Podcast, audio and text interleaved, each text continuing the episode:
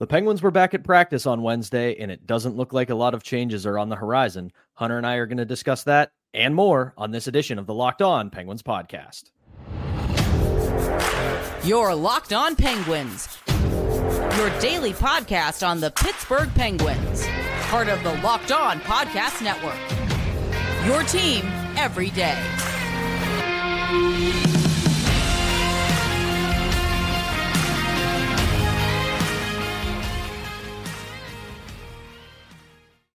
Welcome back, Penguins fans, to another edition of the Locked On Penguins podcast. I am one of your hosts, Patrick Damp, joined as always by the one and only Hunter Hodes. You can follow me on Twitter at synonym for wet. You can follow Hunter at Hunter Hodes. You can follow the show's Twitter at LO underscore penguins. We are free and available every day on YouTube as well as wherever you get your podcasts. And today's episode is brought to you by Sleeper. Download the Sleeper app and use promo code Locked On NHL to get up to a hundred dollar match on your first deposit.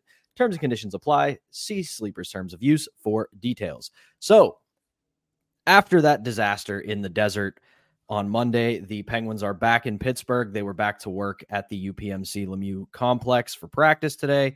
And if you were expecting wholesale changes to this lineup, to this team, well, you were probably disappointed because as we saw from uh, Michelle Crechiolo, the incomparable reporter for the Penguins known as Pens Inside Scoop, she tweeted out the lines that they ran at practice today. And there were some changes around the margins, nothing too crazy. But here's what we had as the Penguins workflow. The top line was Guentzel with Crosby and Rust, Drew O'Connor with Evgeny Malkin and Colin White, Rickard Rakell, Lars Eller, Valtteri Puustinen on the third line, and Harkins, Acciari, and Carter on the fourth line. And while that does look like a nice little shakeup of the top nine, the big surprise from most other people, as well as Mish, was that the power play has seen absolutely zero changes. Power play one remains Crosby, Karlsson, Malkin, Guentzel, Rust. Power play two, Letang, Rakell, Eller, Puustinen, and Carter. So after a very, very awful road trip, which we have talked to death at this point, we're not seeing a ton of changes here. And that is worrisome because while I don't think that this team needs to be ripped up root and branch and completely rethought, we talked about this yesterday. There has to be changes made because you lose a game like you do in Arizona there has to be a wake up call. There has to be a shaking of the of the tree and get everybody ready to go and put people on notice and it doesn't really appear they have done that i like the fact that they're putting crosby back with rust. It feels like a way to jumpstart him. He has been a little slow since his return from injury. He's been fine enough but you expect more out of him. Maybe putting colin white with evgeny malkin is something but what are we overall what, what, we're we talking about at this point is we're really just rearranging deck chairs on the Titanic at this point. You said it perfectly there. This is literally rearranging deck chairs on the tit- on the Titanic. And you know what this screams of, Pat? It screams of we're out of answers to this. That's what it looks like to me. And when I saw Colin White was on the second line this morning, I didn't mean to interrupt you there. I just had to say something because I was blown away when I saw it. And I know he's only played three games, but he has no points at the NHL level this year. What exactly is your goal for putting Colin White on the Evgeny Malkin line? I, I just don't really understand that, I think. So this just, again, screams of they don't have any answers. And at this point, until Riley Smith is ready to go, especially for the second line, I don't think they really know what to do with Evgeny Malkin's line yeah, Drew O'Connor has been playing pretty well these last several weeks, but is he a long term answer to the second line? Probably not. I still think he works best as a really good third liner for this team. Right now, you're giving Gino pieces that, no offense, they're just not the best for him at this stage of his career. And you look at some of the other lines, you're moving Rakell down, which, okay, I guess I understand a little bit just because Rakell has been a little cold as of late, but you're moving him down for Colin White. I disagree with that, in my opinion. I guess they want to see if he can get jump started with Lars Eller, who, of course, had one of the goals in Arizona. Eller has been pretty solid this year, But then you have Valtteri Puustinen on the third line. In my opinion, I would maybe bump Puustinen up to that second line to see if he can rekindle some magic that he had when he first came up. Because you know, I'll get to him a little bit more in just a second, but he's also been ice cold the last couple of weeks. And we're, we're kind of seeing a theme with some of these Wilkes-Barre guys coming up, right? They can be a bit hot to start, but then they kind of fade away. That was the biggest worry I had with him when he came up. And, and even though when he was playing well, it was still a worry that I had. So I would still maybe bump him up to see what he can do next to Malkin. At least you have someone with a little more skill compared to Colin White. I just don't think White is that good, in my opinion. And then the fourth line, that's whatever at this point. I would prefer to see Acciari at wing, but they're just going to keep him at center. So that's whatever. And then defensively, if you look at those pairings that are going to be the same thing, John Ludwig, though, is getting closer to a return. If I had to guess, and this is just a simple guess on my part, I think he's going to come in the lineup for POJ once he's ready to return, whether it's this weekend or whether it's after the All Star break. And then the power play, yeah, I mean, they're out of answers at this point. 31st in the league. They have no idea what to do with that unit, and it's showing. No one is being taken off that unit, whether it's Erik Karlsson, Evgeny Malkin, whatever. They're just not making any drastic change to it. And that shows that they don't have a clue on how to fix it. And it's unfortunate because it's ridiculous that this unit is 31st in the league with all of that talent, man. It's insane. We've talked to death about the power play. It, it, there's really there is no meat left on that bone for us to pick at anymore. There's nothing else to say about that unit. It sucks. Yeah, and and then the other what stands out to me here with these line combinations more than anything is the fact that a lot of the guys you need to be role players on this team have been disappointing. Rickard Rakell looked a lot better when he came back from injury, but he's since cold off and he hasn't really been that effective. Valtteri Puustinen has started to look like he's hit that rookie wall that we talked about so so many weeks ago. Then you know Drew O'Connor's been better, but he's probably not a lot, like you said, not a long term top six option. Bryan Rust is back on the first line because well, it wasn't working with Evgeny Malkin when you needed to work with Evgeny Malkin. So that's a huge issue. So I, I, I don't know really what the answer is. The one thing I want to bring up away from that as well, if we're talking about a lack of answers is what I sent to you earlier today. And this is from TSN, The Athletic, SDPN, Chris Johnston. He's everywhere at this point. Insider he, trading is what I believe. Yeah, insider trading, all of that. He the guy's everywhere. He said on TSN that on reaching out to him on this day and him being Kyle Dubas, it doesn't sound like as though that was a hard deadline that on January 27th he would know that direction and that's referring to him saying that the All Star break was where Kyle Dubas was going to make his determination on what to do with this team. Johnston goes on to say, so Dubas, even after two games to end the first half for the Penguins, is going to keep watching beyond that point. He insists that his team will make decisions for him. I think, and I, I want to modify a little bit, and we can get into this maybe on a later episode tomorrow or some other time here in the near future. I do want to modify a little something that I said about the Penguins yesterday, and I said on Twitter, where I said that after the disaster in Arizona, that they just need to be sellers.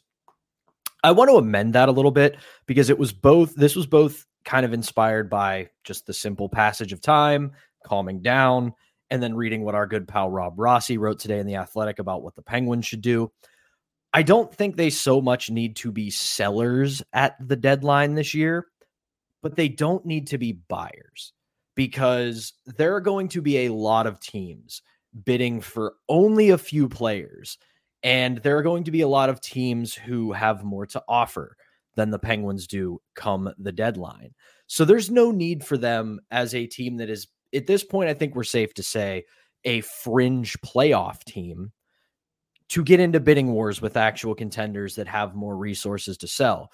Where this team is going to be made again and made back into more than just a fringe playoff team, if not a contender, is the offseason. This is going to be a crucial offseason for Kyle Dubas because a lot of impactful money that was holding you back comes off of the books. Teams are going to be more willing to make more complicated deals around the draft and free agency and into the summer. So you will be able to, at least the way I see it, is getting this team back to a contention level with this core of players is going to require an offseason of work. And we're going to find out what Kyle Dubas is made of this offseason. And the biggest thing for that, he just has to use the salary cap space wisely because I felt like during this past offseason, I went on July 1st before you joined the show full time. I went on with Smitty, who's one of the hosts of Around the 412. And I even said I graded his July one day as C plus, B minus. I wasn't blown away by what he did. And I got a lot of people come at me saying, like, oh, like you got to give this a chance, like blah, blah, blah, blah. And it's like, okay, sure. Well, I have, it's been a little over half a season at this point, And I feel like I've been a bit vindicated by that because while there were some hits, obviously the Erik Karlsson trade was great. The Alex Delkovich signing has been very good. Lars Eller hasn't better than expected. There have been other signings, though, that haven't been as good. I don't really notice Noel Acciari doing anything offensively during any games this season, most games. Matt Nieto, well, yeah, it's a little unfair to call that a bust because he's been banged up a lot this season. Even when he's been healthy, outside of PK impacts, I'm not really noticing that him that much either. I've already said what I need to say about Ryan Graves so many times on this show that doesn't need to be repeated. So I want him to use the salary cap space to his advantage this upcoming offseason once this season comes to an end. As for the deadline, I've warmed up to them being sellers at this point, especially if they do drop these two games at home this upcoming weekend against Florida and Montreal. You drop both of those games. I think the decision is going to be pretty easily, to be honest. And then after the All Star break, you have a home game against Winnipeg. Then you go to Minnesota, who isn't that good. And then you play Winnipeg again. And we all know the Winnipeg Jets, they're one of the best teams in the league this year. Those are going to be two really tough games. Then they have the Panthers again, Chicago away. But yeah, LA, Islanders. There, there are some tough games in this month of February, but I still think by the time, you know, that February 6th, February 7th date comes around, he'll probably know what he wants to do at the deadline. Right now, I'm warming up to them being sellers. I'm not all the way there just yet. But if he truly believes that he can get this team into the playoffs this year, then maybe for him, he could go out there at some point and buy a little bit. I'm not saying trade assets for a rental, but someone that has a little bit of term and someone who is younger because from his his mindset, right? He was betting on the core over the summer. He added a lot of contracts over the summer as well. He made his bed saying, you know, we're going all in, we're going to make the playoffs. And now you're all of a sudden saying maybe changing a different tune. And well, again, I get things change. How much is he really going to sell considering what he did over the summer. That's something that I think he has to tackle as well. Again, in my opinion, I'm warming up to it, but we'll have to see how these next few games go because I mean, it, it could it could potentially be a, a, a tough call by the time early March comes around. Yeah, and and if there's eh, two, you, I don't also think you have to fire sell either. You don't have to. No. Everything must go. If if you get approached with a good offer that you think can help you both in the immediate and the long term, you take it. But it, it, that's again, that's a bridge that we will cross when we get to it. Plus, and they're not trading see... any of the core players here, people. I don't no. think getting Malkin's going anywhere. Chris Letang. I've seen takes about Erik Karlsson being back on the block. That's not going to happen either. Obviously, Sidney Crosby is never getting dealt, but just wanted to shut down some of that talk as well. They're not going to be moving on from those four players. I'd be super stunned if any of those ever got moved, I think, at this point.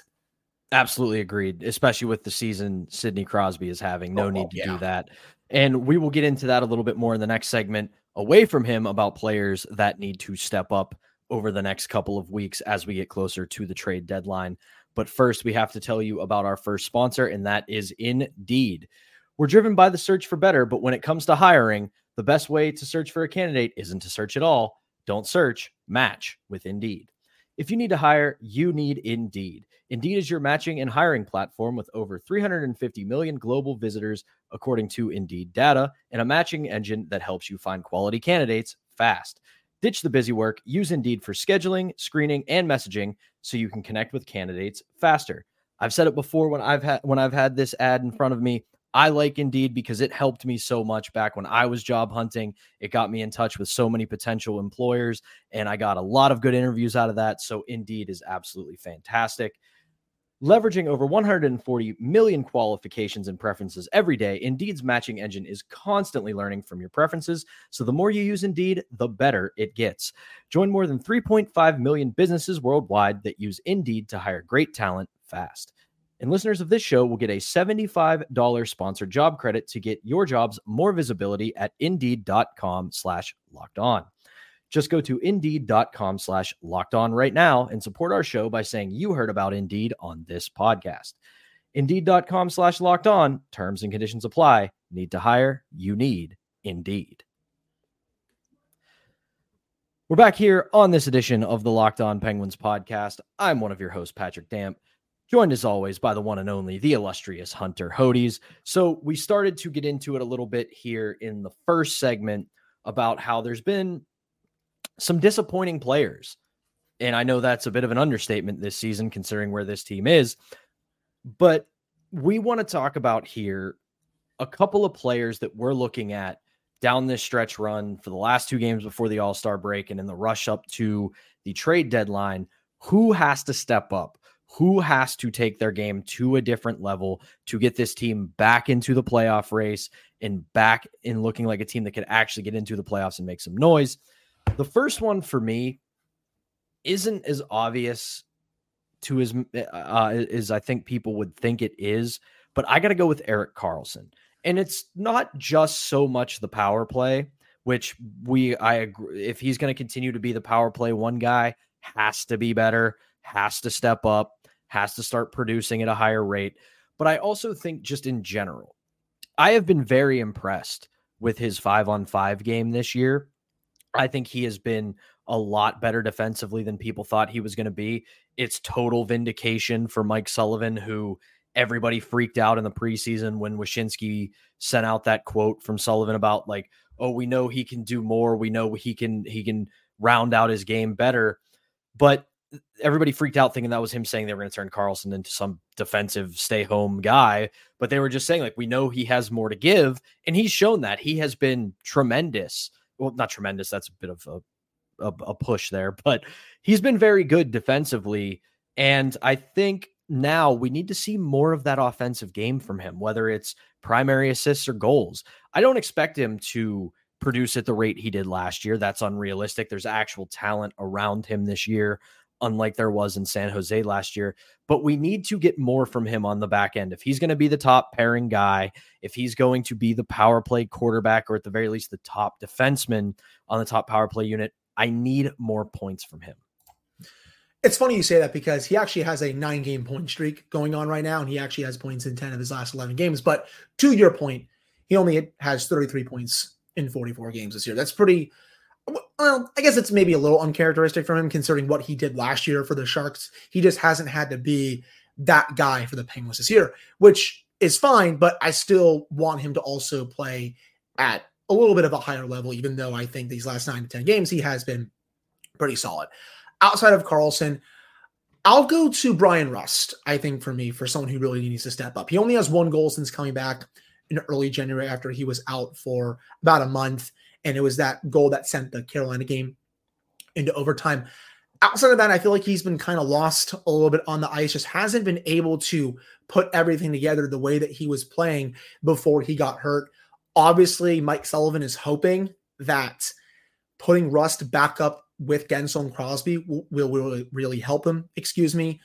And I hope it does because if this team wants to keep staying in the race, and it's funny all the teams that they needed to lose on Tuesday lost in regulation. So yeah, and, and real quick, one thing I want to add there about that. This has been the biggest disappointment of the season because eventually that horseshoe is going to fall out and that yes. luck is going to run out. And the teams that they need to lose are going to eventually win. So they have to start taking advantage of these situations. Absolutely. I mean, they should have done it on Saturday when all the teams that were ahead of them lost. And then had they been Arizona earlier this week, they would have gotten more help on Tuesday because all the teams that were ahead of them lost as well. I mean, I know New Jersey had a hat trick from Tyler Toffoli earlier this week, but outside of that, you know, the Flyers lost. You know, Lightning helped them out a little bit. the Red Wings lost as well. The Islanders lost as well. So they're getting help. They just have to take care of their own business and bang points. But going back to what I was saying about Bryan Rust, obviously we know what Mike Sullivan's doing with hoping to provide him a spark by playing with Crosby and Guentzel. His level of play needs to change if this team wants to get into a playoff spot by the end of the end of the year. Excuse me. That's someone who I really have my eye on as well. Another one for me, and this is an obvious one, is Evgeny Malkin. Yeah, uh, I, I, I don't think that he is completely done and washed, like a lot of people have been suddenly hinting. But he's no longer the Evgeny Malkin of old. He's no longer the Malkin of even five years ago, where he can turn it on and take over a game. He's just not that guy anymore, and that's fine. He's 37. He has he has had several major surgeries in his career, and he plays a style of hockey that takes a toll on the body. So he, the biggest issue I've had with him this season is that you can kind of see he's frustrated by his limitations now because he does the thing that he did when he was younger. When he was younger, when he would try to do a little bit more when things weren't going well, he still had the speed and the strength and just the eh, overall dominance in his game where when he tried to do more, it usually worked. That's not working anymore.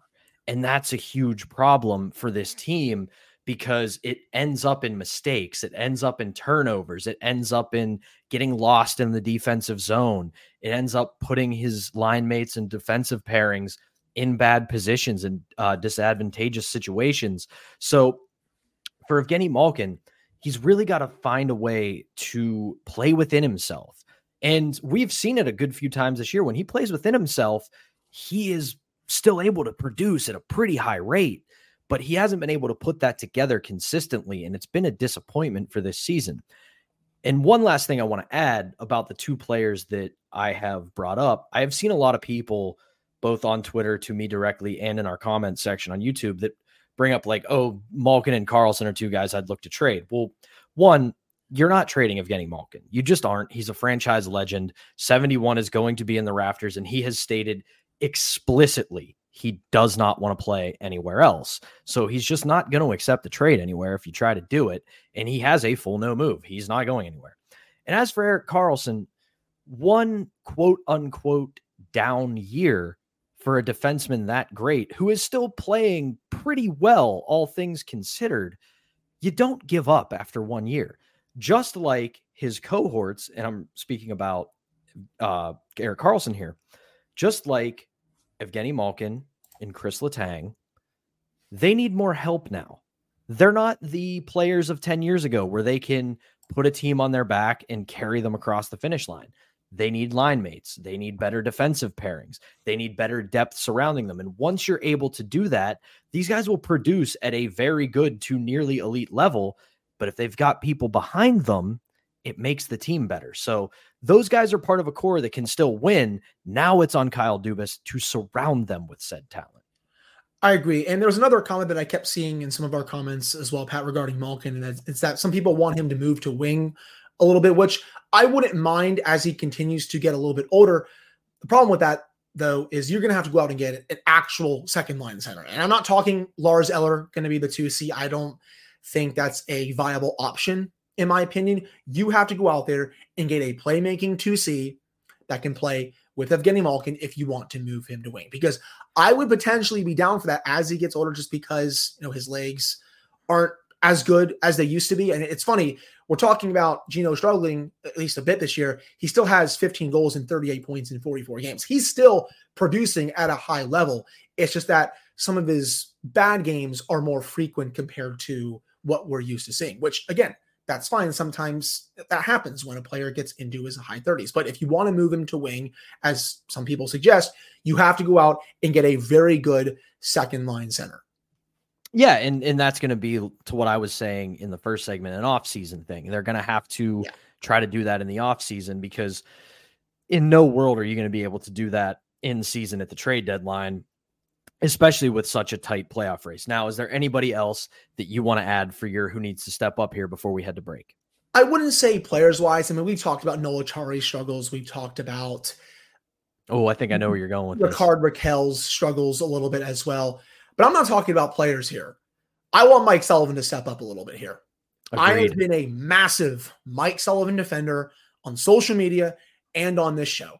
I think he is a top five coach in the league. I understand what people are saying when it comes to, you know, his message has gone stale. It's time to move on, all that stuff. I get where people are coming from just because of how the team has struggled over the past few seasons. And to a degree, I agree with you. And that's why I think he needs to step up and take charge of this team and coach a bit better because I don't think he has been coaching that well this year. He's been stubborn to make changes to the top power play unit. He's been stubborn to make changes to the lineup. He needs to be better as a head coach and honestly adapt a little bit. I think I want to see better coaching from him this year because honestly, this is probably how do I want to say this? It's probably this one season where I feel like he's done his worst job of coaching this team and it needs to be better going forward, especially with someone who he has an extension lined up after this year. and He's going to be getting quite a bit more money from FSG. So I want him to really step up. That's the last one I have for you. I would simply tell the players to play better, but that's just how I would do it. I don't know if he listens, but if he does, just, a suggestion there.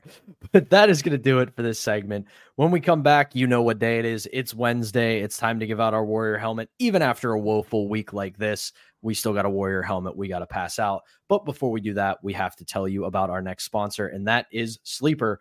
We are at the halfway point this season, Penguins fans.